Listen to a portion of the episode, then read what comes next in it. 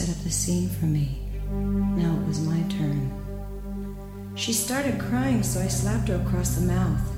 Then I gagged her with a stocking and blindfolded her. The big man's hand had run the zip down his trouser front, slipped his hand inside. I continued. I kicked Sandra over so her ass stuck up, ripped off her panties, and gave her ass a slapping until it was glowing red.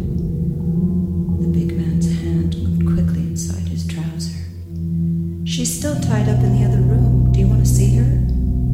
But Sherry frowned at me. No communication allowed with his client.